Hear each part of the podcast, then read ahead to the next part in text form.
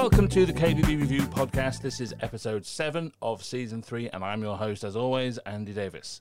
It's a very special episode this week because I'm talking to Mark Millar, the host of the recent Channel 5 show dedicated to this very sector Dream Kitchens and Bathrooms. It's a really interesting show, and actually, I do recommend having a look at it on Catch Up as it's the most realistic depiction of cost and timescale that I've actually seen on a show like this. And I think the KBB industry comes out of it very well, and Mark's background in the construction industry means he knows what he's talking about. You probably know Mark best from DIY SOS on the BBC, and we talk about how that show is one of the few on TV that shows tradespeople as being skilled, dedicated professionals. It's all good stuff. He's a really nice guy, so enjoy it. But first, you might have seen that we've got a new venue for the KBB Review Retail and Design Awards. It's still in Liverpool, it's still on September the 15th, but by sheer public demand, we're moving to a bigger venue so we can get as many people as possible together for the biggest post lockdown KBB industry party. We're now at the spectacular and iconic Liverpool Cathedral. Yes, really. And it's just going to be amazing. We're having the whole ceremony and dinner there, and then we're taking over a whole big nightclub just down the road for the after party. You simply can't miss it, so get in fast if you want seats or tables because while it may be bigger, there's still a limit on capacity. Go to kbbreview.com forward slash awards to find out everything about booking.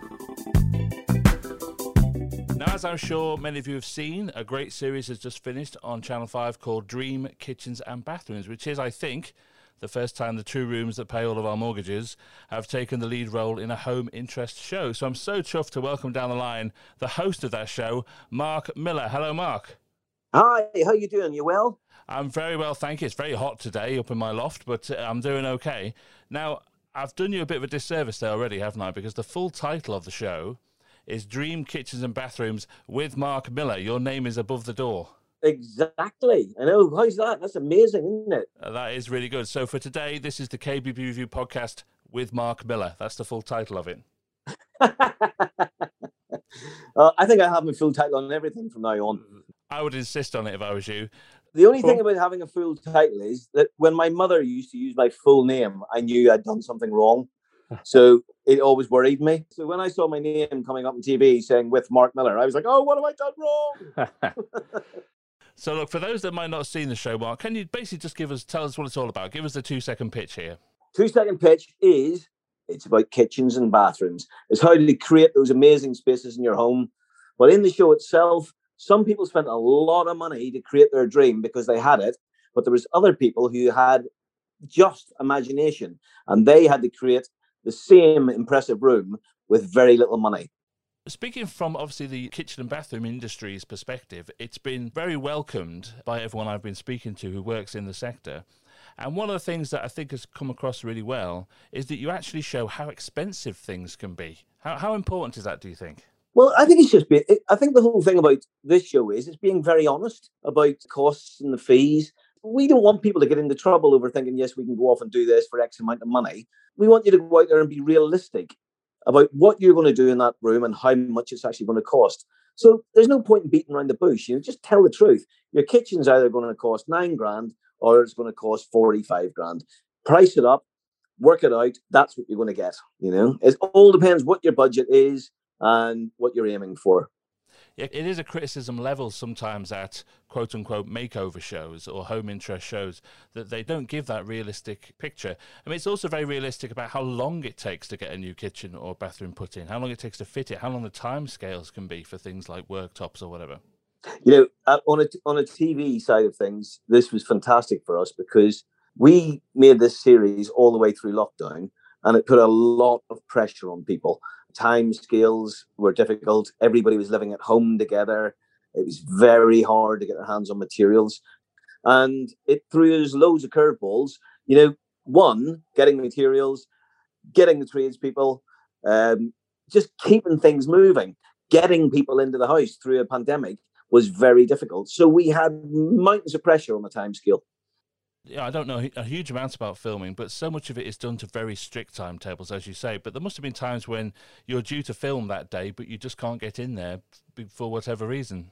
You know, I felt really sorry for our production company, who's a Pie Production, who made made the program because we had to move the goalposts constantly to keep the families happy, to keep everybody safe, and keeping the keeping the show rolling. But it was a really professional outfit and it ran really smoothly. We worked together as a team and all the contributors were fantastic. You know, they bent over backwards to help. But not only did they bend over backwards, you know, they actually really enjoyed doing that, you know, because these are very important rooms in the house. And people suddenly had time at home with their families and got a chance to enjoy their actual home, not just somewhere they come home to at night at seven or eight o'clock at night, eat some food and fall asleep on the sofa. People started enjoying their home and seeing what could be done to it and having more time to think about what they could do in these particular rooms. We'll come on to the details of this in a minute, but your background is you're a builder, a construction trade. You've been in the construction trade a very long time. And one of the things I loved about listening to the show was you, the builder, talking about the design side of things. I, I, I smiled every time you were talking about bold geometric shapes or vibrant colour contrasts or something. Do you know what I mean? How, how are you with the design side of things? I love the design side of stuff. You know, I, I am a joiner by trade, and I've worked around. I've worked with a lot of great designers, and I've I've run a, a design and build company myself for twenty odd years. And so I'm very much, you know, just because you're a tradesperson doesn't mean to say you haven't got a good eye in your head. You know, someone who makes furniture or kitchens and stuff, you know, they they're very talented people. They know what looks good in certain properties. You know, if you go into Victorian property and the style in that house already sort of cries out to you, you go with that. You have to have those skills to make things look the way the client wants them. You know, you have to sell them their dream you know, and that's a very important thing. So, yes, we have designers, and I've worked with some fantastic designers along the way. I've also learned from those designers. But if you go right back into the thing, the designers can learn from us as well, because design has to be very beautiful, but it also has to work. That's my point of view. Well, like I say, you've been doing this a long time. Did you learn anything new about kitchens and bathrooms doing this show?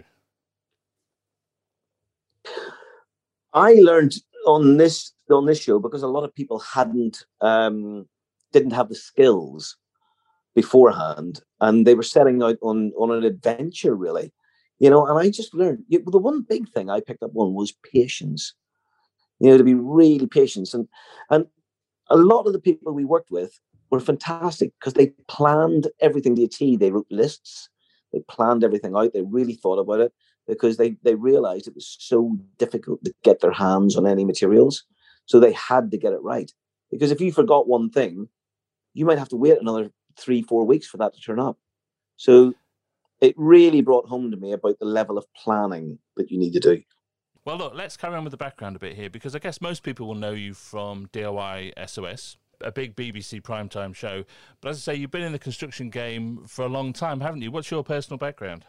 Uh, my personal background was I started off as an apprentice joiner in Ireland. Um, back in old 1900 and frozen to death, as our Billy would say. And um, I've, I've been in the industry ever since. So I started off in, in Northern Ireland. And then when I finished my apprenticeship, I came over to London, did a few years in London, working for a couple of different people. Then I moved to the southwest, to the glorious Bristol, and um, started working for a firm in Bristol for a few years and realized I just wanted to do it myself.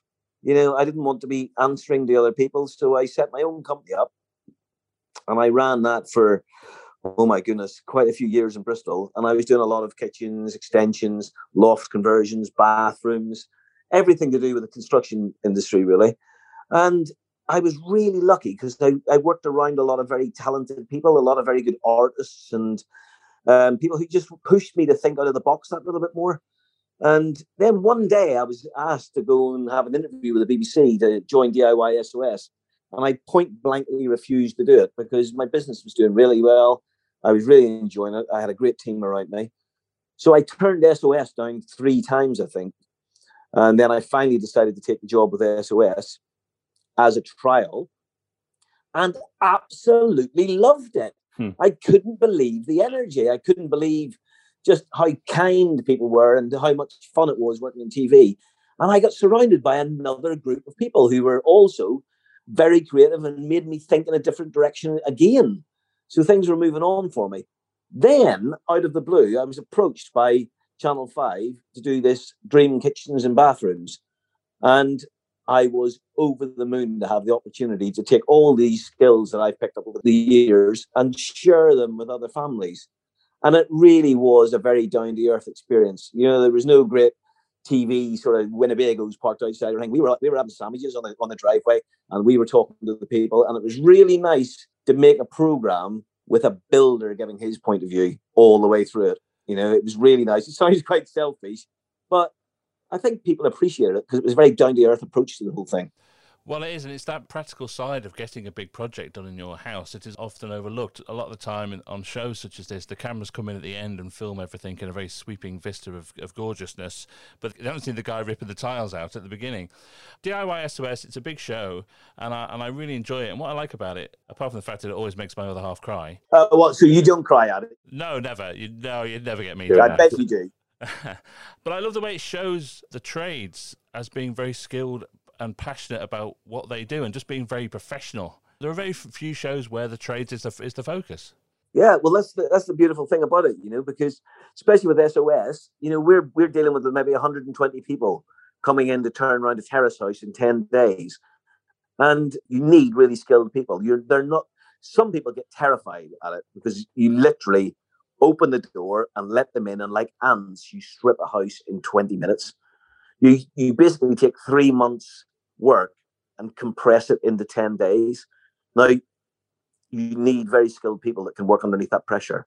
And after about halfway through day one, people get into the way of it and they realize that they have to sort of push through, they have to be ingenious and think of the best way of getting these particular jobs done. And they just shine because they're not there for an advertising reason. They're just there to give something back because they've done well in their own business. Maybe they've had some problems at home themselves and had help from somebody else and they just want to give something back to the community. And that's incredible. That is incredible. Yeah and it's great just to see you know a lot of times when the trades are on tv it's because they're rogue traders or something. Yeah. Well unfortunately it's really sad that we do see that side of it all the time because bad press sells news. And you know people love to hear all that sort of stuff. I've been on sos uh, for 18 years and i've just spent the last year on dream kitchens and bathrooms and I have come across nothing but professionalism all the way through. And I find that generally in uh, out there in the trade world, you know, there's a lot of very professional people, and it always surprises me how much they care as well. You know, it's not always about the money. People take, you know, tradespeople take pride in what they're putting into your property. Stand back, they take photographs on their phone, they put it onto their, their website. You know, it's something they've made, they've built they've created it's a work of art. You know, I look at tradespeople as artists. You know, right down to the plumbers when they're putting their pipes in and plumbing boilers up or plumbing bathrooms in to see beautifully soldered copper joints is incredible. Really neat pipe work. You know, all that is it's like art and engineering mixed together. You know, don't think of your tradespeople as Joe Bloggs with a, a, a crack of his backside sticking over his jeans these are very there's a majority very very talented skilled people. Can i ask a bit of a nerdy question here about DIY SOS because you're effectively the project manager on those shows. Are you the project manager? Because if you are then you must get involved in each one way before the filming begins. There must be a huge amount of prep for it. You've got to get the building regs and everything. Yeah, I'm definitely the project manager. We go through building regs, we set the prep up. I do the recce's to find the jobs um, to see if logistically we can actually do those jobs in the time frame and you know whether we can get 100 120 people into the street where we park the cars where we put the skips where we put our catering um, where the toilets go how our deliveries come in. Have we got over overhead cables in case we've got to swing a timber frame extension in? Then i set the build up. I work with a team a research team at uh, bbc bristol Um, and together we all build that together and then on day one we turn up on site and then i take over on site as well. So yes i project manage it from months before we actually turn up with the cameras. Well thank god for that. As you say you've run a successful building company for a long time. You're a high profile sort of representative of the sector. You're clearly very passionate about it. And one of the biggest issues in the kitchen and bathroom industry, and, I, and I'm guessing it's across all trades, is a chronic shortage of skilled people, of skilled installers, skilled fitters. And it's become very acute during this time because there's been such a high demand for home improvement during the pandemic. Is the shortfall in skills tradespeople a big issue for you? Yes, very much so. I'm noticing it more and more, especially now as we've come out come out of the pandemic and there is so much work out on the market at the moment. You know, people are just waiting for months for anybody to do a job for them because there isn't that many tradespeople around. You know that you know over the last few decades, people have gone into IT and gone into a sort of white collar end of, uh, uh, of business, where the manual trades have been left behind a little bit. And I would I would really say, you know, the younger people out there who want to come into it, it's a really interesting place to start your career because a bit like myself, I started as a, as a, as a joiner on building sites and doing all that. And I thought, you know, maybe this could be my life. I'd be cutting roofs in and swinging doors for the rest of my days. But you can change your career. You can go further and you can you can move in different directions. I didn't know I was going to end up on TV. My God, I had no idea I was going to end up in television. I've had a really lucky break. But going back to the very beginning, the construction industry is a fantastic business to be in. You know, whether you're fitting kitchens or bathrooms, whether you're building houses, all those things. As I said earlier, I, I see the building trade as artists and engineers. You know, it's not just bricklayers and joiners and plumbers and electricians. These people, it's a real thinker's place. It's a really clever thing to, to do, is to be part of the building industry. You know, you use your brains and you use your hands. It's a fantastic trade to be in. Well, look, Mark, as I've uh, I've mentioned on this podcast before, I'm always in awe of people who have proper practical skills, expertise. I am a total danger to myself and others when it comes to using tools. Don't put me near anything sharp. well, yeah, when DIY SOS started out, it was literally about fixing stupid people's DIY jobs, wasn't it? That was the original setup of the show, and that would be me. Well, really? Oh my God, you're that bad. But you're very good at technical stuff because you helped me set this Zoom up. well, that is also true. However, you and I do have one very important thing in common, and that is that we have both been contestants on Pointless. Oh my goodness. How did you get on? Well, I got to the final round. I have the trophy, but I didn't win the money. But you were on a celebrity version, so you can't win money. I know that. But how did you get on? Oh, we were terrible. We were absolutely terrible. We came out, we were the second to go out. And it was my fault as well. It was some musical question, and I just went blank, completely blank. Really enjoyed it. It was um, a real brilliant experience. But yes, we were rubbish. so I have the trophy, and you don't. Well, I've got a BAFTA, and you don't. that, which is a fantastic answer, of course. Uh, look, Mark, it's been an absolute pleasure to talk to you. I really enjoyed Dream Kitchens and Bathrooms with Mark Millar. Uh, and I've actually had such a, a, lot of good feedback from people in the kitchen and bathroom industry too. Any news on another series? Well, there's whispers in the wings, so let's keep our fingers crossed. If everybody gets on there and tells Channel 5 how much they loved it, maybe we'll get back with another series. But things are looking pretty good. It was a really enjoyable thing to do, and it was just, it was great seeing people just taking on a new challenge, you know, and that's what everybody should do take on a new challenge. Um, obviously, don't do the electrics and plumbing yourself, but there's a lot of stuff you can do. And that was what was really nice about it, seeing everyday people just taking on something new. I love people who think out of the box. Well, let's keep our fingers crossed. Now, you can watch the whole series of Dream Kitchens and Bathrooms with Mark Millar now on Channel 5's catch up service, My 5. Thank you so much, Mark. I was going to ask you what your favourite breakfast cereal is, but I thought I'd better not. Uh, no, I don't have breakfast. That's good because if you said Shreddies, everyone would be in trouble. I just like a banana and a glass of milk myself. Good point. Thank you so much, Mark. Right. See you. Really nice to speak to you. You too. Well, huge thanks to Mark Millar from Dream Kitchens and Bathrooms. Really good to meet him. Thanks to him for his time. You can tell just how passionate he is about the trades. It's fantastic to hear. Remember, if you want to book seats or tables for the KBB Review Retail and Design Awards at Liverpool Cathedral on September the 15th, then go to kbbreview.com forward slash awards. See you there.